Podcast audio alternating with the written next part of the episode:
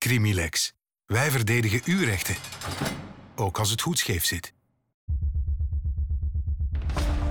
Moord. Afpersing. Ontvoering, diefstal, gewapende overvallen. Iedereen heeft recht op een goede verdediging. Ongeacht of je slachtoffer, beschuldigde of dader bent. In deze podcastreeks brengen we het verhaal van de meest spraakmakende Belgische strafzaken. Samen met Crimilex-advocaten en onafhankelijke experten werpen we een blik achter de schermen van justitie, bespreken we de meest opvallende zaken van het onderzoek en geven we advies, zodat ook jij het proces van de eeuw overleeft. Seizoen 1. De veroordeelde rechter. Aflevering 2. Woord tegen woord. Het werd het proces van de eeuw genoemd. De zaak tegen onderzoeksrechter Guy Jespers en zijn vriend, zakenman Luc de Kramer. Samen met Jacques van Rentergem, bankdirecteur Hedwig Bundervoet, advocaat Jean-Loup Verhagen en Rosanne van Laren stonden ze terecht voor verschillende feiten zoals heling en diefstal. Jespers en de Kramer stonden samen ook terecht voor poging tot moord op de vrouw van Jespers. Maar enkel Jespers stond terecht voor moord op zijn vrouw. Op 21 januari 1978 werden beide schuldig bevonden aan schriftvervalsing, diefstal en poging tot moord. Ze werden veroordeeld tot respectievelijk 20 en 15 jaar cel. Jespers werd uiteindelijk wel vrijgesproken voor de beschuldiging van moord. Deze eigenaardige uitspraak bracht een einde aan een opmerkelijk proces.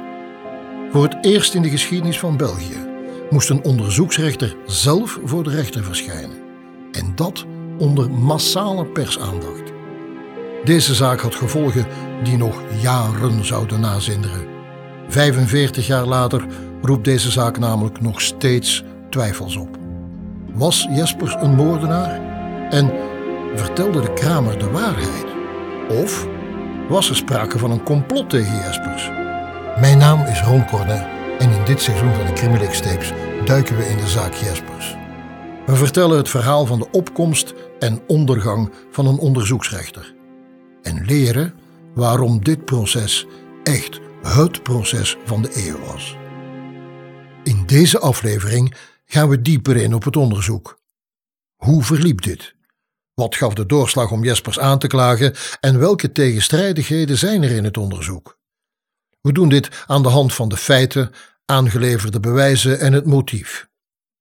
En beginnen doen we bij het begin, bij de aanhouding van Jacques van Rentergem, Luc de Kramer en de diefstal van het kapitaal van den Hende Ledoux. Het is maandag 21 februari. Welkom bij het nieuws van 8 uur. In Gent heeft de politie gisteren tijdens een routinecontrole 20 miljoen frank aan juwelen, goud en effecten teruggevonden in de koffer van een auto. Het gaat om het gestolen fortuin van het echtpaar van de Nijnde Ledoux dat enkele weken geleden gestolen werd uit een bankluis. De bestuurder werd aangehouden en ondervraagd. De politie heeft daarnaast verschillende arrestaties verricht. Opvallend feit, ook de naam van onderzoeksrechter Guy Jespers wordt genoemd in deze zaak. Jespers en Ledoux waren geen onbekenden. Samen hebben ze een constructie opgezet om Ledoux te helpen om aan het kapitaal van haar man te kunnen nadat deze zou zijn overleden. De kramer zou in opdracht van Jespers dit kapitaal hebben gestolen. Aan het woord is Gust Verwerft, journalist en auteur van in totaal vier boeken over deze zaak, zoals onder andere Het proces Jespers en Beschuldigde sta op. Men vindt waardepapier in een koffer, daar is heel wat aan vooraf gegaan. Men moest dat toch ergens in een proces verbaal kunnen gieten. Waarom op een bepaald moment Van Intergem wordt opgepakt en, en wat later de Kramer dan. Uh, men heeft dan iets uitgevonden over een garagist zelf, uh, van Intergem, die dus reed met een garageplakplaat. dat viel dan op dat dat een garagistenplaat was. En die zou dan zogezegd met een defect achterlicht rijden. Dat was natuurlijk niet waar, maar men moest dat toch kunnen. Dan moest men zeggen hoe het wel gebeurd is. Dat was natuurlijk een verraad en een combine. Men, die man is daar opgepakt met een koffer waar eigenlijk niks in zat. Maar men, men heeft dat allemaal zo gebracht, ja. Ja, en dat is geslikt. Maar dat is natuurlijk ondergeschikt aan de moord en de moordpoging. Geen diefstal dus. Maar de papieren zijn wel verdwenen. Hoe kan dat? En hoe raakte Jespers in die constructie verwikkeld? Het gaat om twee oude mensen. Oude mensen, ik moet voorzichtig zijn met die woorden. Die twee notoire figuren in Gent. Madame Ledoux was zeer gekend in Gent als operazangeres. Meneer Van den Ende was een architect eh, met veel goede klanten in de bourgeoisie in Gent. De binding met Jespers is de volgende. De moeder van Jespers was een goede vriendin van Madame Ledoux. Daar ligt nu al ene link hoe die mens daar in dat soort zaken is terechtgekomen. Hè. Die mensen zijn gehuwd toen ze al bijna 60 jaar waren. Met een contract, niet van langstlevend al, maar uh, wie sterft, zijn goederen die gaan ofwel naar het Rode Kruis of naar de dierenbescherming of wat weet ik allemaal. Hè. Zoveel geld, dus ze gunden het elkaar niet hè, op een bepaald moment. Hè. Meneer Van den Ende wordt ziek. Dan is de bedenking, in al dat geld van die mens, in al die waardepapieren en dergelijke, dat is nou toch wel te slot van dat dingen. En dan, ja, dan gebeurt er iets. Ja, zij, ik ga ervan uit dat madame Coledou dan via jouw vriendin, de moeder van Jespers, daar heeft om raad gevraagd. Wat kunnen we daar nu in dat geval, hoe kunnen we dat nu oplossen, zoiets. Hè? En zij is enkele malen ook in het justitiepaleis geweest bij Jespers. En men zoekt dan naar een oplossing om dat geld van meneer toch niet naar de dierenbescherming te laten gaan, maar in het bezit te geraken van madameke. En daar is het dan gebeurd. Ik ga ervan uit dan wel dat hij mogelijk dan wel aan de kramer of iets, of heeft de kramer het weer al achterhaald en geanticipeerd. Ah, er is iets op gang, iets is dat. Ik, want de kramer was voor zijn tijd al een grootmeester afluisteraar. In alle geval, hij was op de hoogte dat dat ging gebeuren. En dat is dan is het inderdaad voorgevallen dat op een bepaalde dag het geld van meneer weg was. Meneer Van Ende sterft niet. Tot verbazing van iedereen. Die overleeft het. Ook Gust acht het mogelijk dat Jespers medeplichtig is omdat hij advies gaf aan Ledoux. Het zou Jespers geweest kunnen zijn die, vanuit zijn juridische achtergrond, de diefstal voorstelde als dekmantel. We laten de diefstal even voor wat het is en gaan over naar het volgende feit: de autobom. De kramer beschuldigde Jespers ervan dat hij hem de opdracht gaf om een autobom te plaatsen in de auto van zijn vrouw Rosine de Sutter.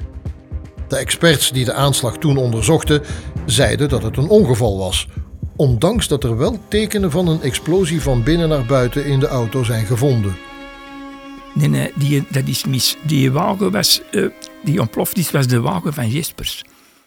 Die vrouw is, ze rijden met mekaars wagen. En bij Weilen, dat kon. En dat was de wagen waar Jespers mee reed, zijn Mercedes. Een Mercedes 520 coupé.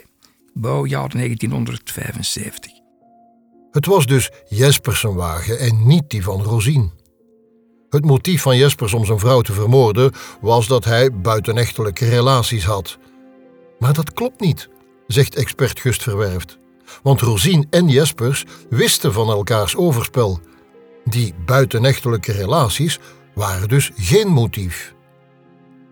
Wanneer de ontploffing van de auto aan bod komt, vraagt men aan de kramer om in een reconstructie te tonen hoe hij die bom in de auto heeft geplaatst.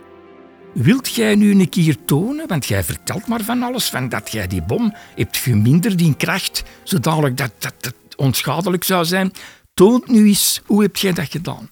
Uh, ja, geef maar hier, ik zal het doen. Nee, nee, nee, blijf eraf. Zeg ons wat je moet doen. Hè, maar het is een chamateur. Het was een Houdini. Hè. Als je hem dat kans had gegeven, zou er iets gebeurd zijn. En wel, hij heeft dan uh, zoveel gram van dit en zoveel druppels van dit. Ik weet, dat kan ik me niet meer herinneren. In elk geval, de cocktail was daar klaar. Voilà, iedereen opzij, want nu gaan we dat proberen. We gaan die wagen van op afstand starten.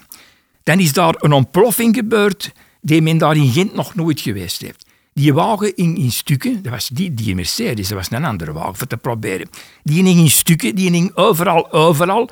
Geen enkel raam was nog heel. Een schade enorm, een explosie, een rookpluim, een bom. Heel Gent was in alarm en dacht dat er een munitiefabriek of iets ontploft was.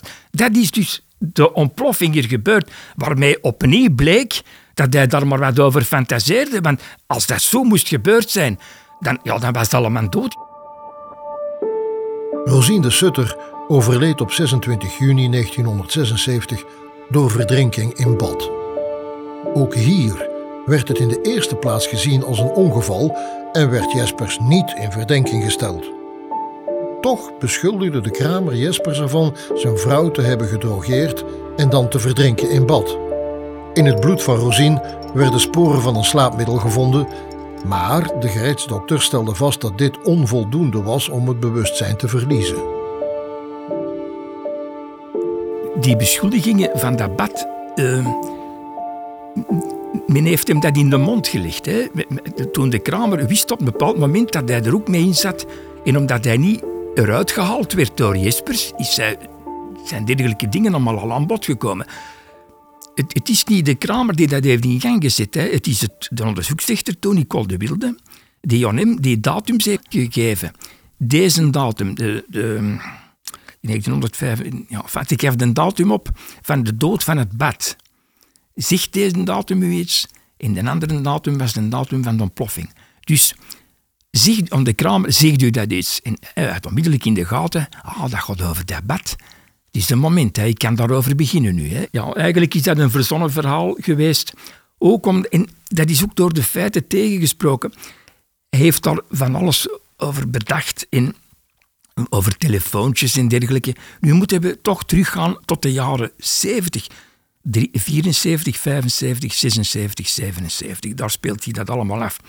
Er was geen telefonieonderzoek, dat bleef allemaal niet geregistreerd. Dat is, er vonden geen gsm's. Nu kunt je je voet niet, bewegen of men weet waar je bent of waar je staat. Dat was allemaal in het vage. Iedereen kon zeggen wat hij wilde. Ik was daar, ik was kinder. Er werd daar niks, dat kon niet, men niet controleren.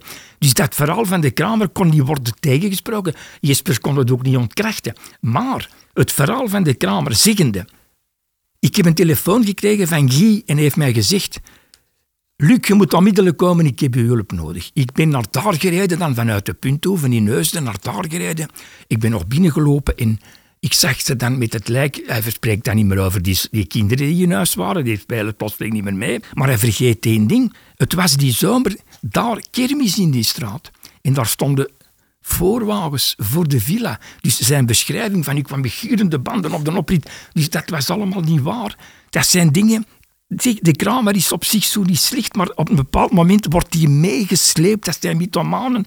Dat is eigenlijk geen slechte jongen, want hij heeft daar zelf spijt van dat dat allemaal zo is gelopen. Ook voor hemzelf, maar ook voor Jespers. Maar het is nu zo gebeurd. Hè. Hij is het slachtoffer geworden van zijn eigen fantasieën. In de juridische wereld is een motief de beweegreden waarom een dader tot een misdaad komt.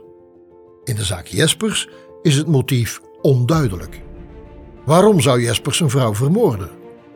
Een mogelijk motief zou kunnen zijn: Jespers ging vreemd en had een minnares, hij wilde af van de sutter. Maar dat motief kan ook weerlegd worden. Hun huwelijk was niet het meest gelukkige huwelijk en ze leefden wat naast elkaar. Ze hielden de schijn hoog voor hun kinderen. Maar van ruzie of jaloezie kon je niet spreken. Dit lijkt dan ook geen reden om zijn vrouw te vermoorden. Crimilex-advocaten Bart Vosters en Christophe Biele werpen vanuit hun expertise een kijk op deze zaak.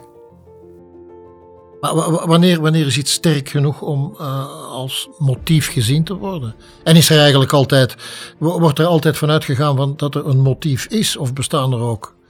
Uh, heb je ervaring met dingen waar zelfs geen motief uh, te bespeuren was? Motief is, is eigenlijk de, de vandalen, de dikke vandalen vertaling van intentioneel element. Hè. Dus een misdrijf veronderstelt een materieel element, maar ook een intentioneel element.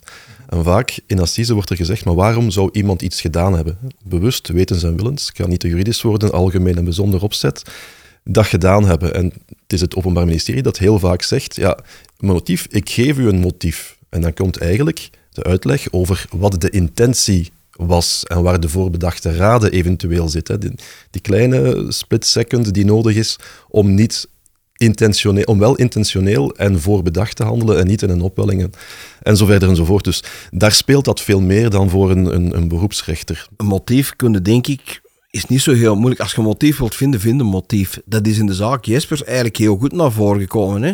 Wat is het motief van die moord? Ja, omdat er een buitenechtelijke relatie was.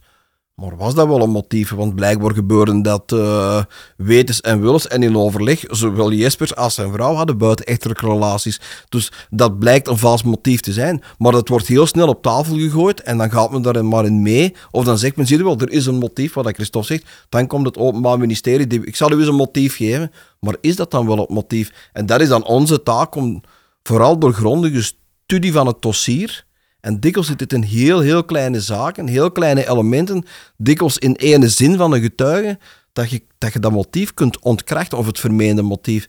Maar dan moet natuurlijk, ja, dan moet tijd steken en energie in het lezen van een strafdossier. Een moord pleeg je niet zo, zomaar, dus er is altijd wel een motief. Alleen, en dat is hier heel duidelijk geworden, ja, wat was hier het motief van de Kramer om, uh, uh, om Jespers te beschuldigen van moord? Dat was blijkbaar omdat hij gehoopt had dat Jespers hem uit die zaak van die gestolen waardepapieren en dat geld zou halen. Dat is dan niet gelukt. En als je dan inderdaad een fantast hebt die een, verhaal, en ik kan me ze zo voor de geest halen, want we zien ze dagdagelijks in dossiers van mensen die ook u als advocaat, ook al zijn de 25 jaar aan de balie, die dan met een verhaal bij u komen van dat je denkt, maar godverdekken, die tip, die is onschuldig. Totdat je dan het strafdossier in handen krijgt en dat je denkt van oei, en dan je zegt, maar meneer, hier is dat, we hebben getuigen, we hebben camerabeelden, we hebben, dus dat dat verhaal, hoewel dat je u daar ook al laat vangen in C. En als je dan zo iemand hebt die een, dergelijke uh, verklaring of een dergelijke beschuldiging op tafel legt, ja, dan zullen inderdaad maar Guy Jespers zijn. En gelukkig, en Gust heeft het al aangehaald, het verhaal dat hij dan kwam vertellen over dat bad uh, en dat hij ze daar vermoord had en gebeld had en je moet komen, het zit ja, dat was er dan natuurlijk dermate over dat het echt wel ongeloofwaardig werd en dat de jury er gelukkig niet is meegegaan. Maar als je tegenslag hebt, ja, dan gaat een jury mee in heel dat verhaal en dan wordt er nog eens veroordeeld voor een moord die dat je niet, niet, niet gepleegd hebt. En helaas gebeuren er wat dat betreft, denk ik, heel veel onterechte veroordelingen. En in Nederland zijn de zaken van gerechtelijke dwaling, schering en inslag door een slecht gevoerd onderzoek of om eender welke reden. Dus een motief ik denk dan altijd ja, maar langs de andere kant, iemand beschuldigen van iets, er is niks zo gemakkelijk als iemand van iets beschuldigen. De zaak Jespers is en blijft een mysterie. Het is duidelijk dat het onderzoek weinig uitsluitsel geeft over waarom Jespers zijn vrouw zou hebben vermoord. De verhoren van de betrokkenen leveren weinig sluitende bewijzen aan en bestaan vaak uit tegenstrijdigheden. Toch staan Jespers en de Kramer terecht in het proces van de eeuw. En dat proces bespreken we uitgebreid in de volgende aflevering van de Crimilex Tapes. Wil je meer weten over deze en volgende zaken? Ontvang extra bonus en archiefmateriaal.